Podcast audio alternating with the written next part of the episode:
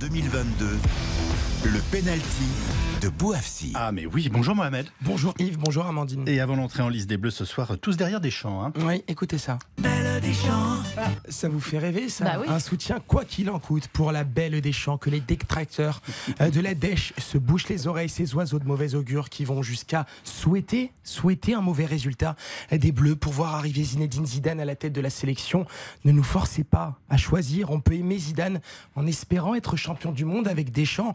Lui seul peut nous permettre de garder la coupe à la maison et qu'on vienne ne pas me parler de la fameuse chatte à Dédé. On a un mondial qui fait polémique au Qatar, un climat délétère autour de la fédération et de son président des Bleus. Yves sans Pogba, Kipembe, Amandine, ni Kanté, ni Benzema, il y a rien qui va. En clair, et s'il nous reste une chose, un rock, un point d'appui, CDD, tous derrière des champs, selon un sondage RTL BVA Orange, 48% des Français pensent regarder les matchs de l'équipe si celle-ci atteint au moins les quarts de finale.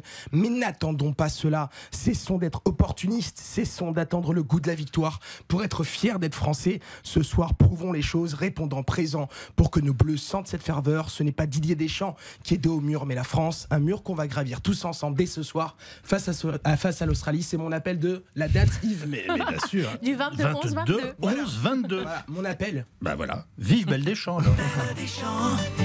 C'était Gottener à l'époque. Vague nous deux dans les pâturages. Tu t'en vas te promener, belle des champs. Mais oui, merci Vous chantez Mohamed. À demain. même avec la voix voilée, il arrive à chanter. C'est ça les vrais crooners.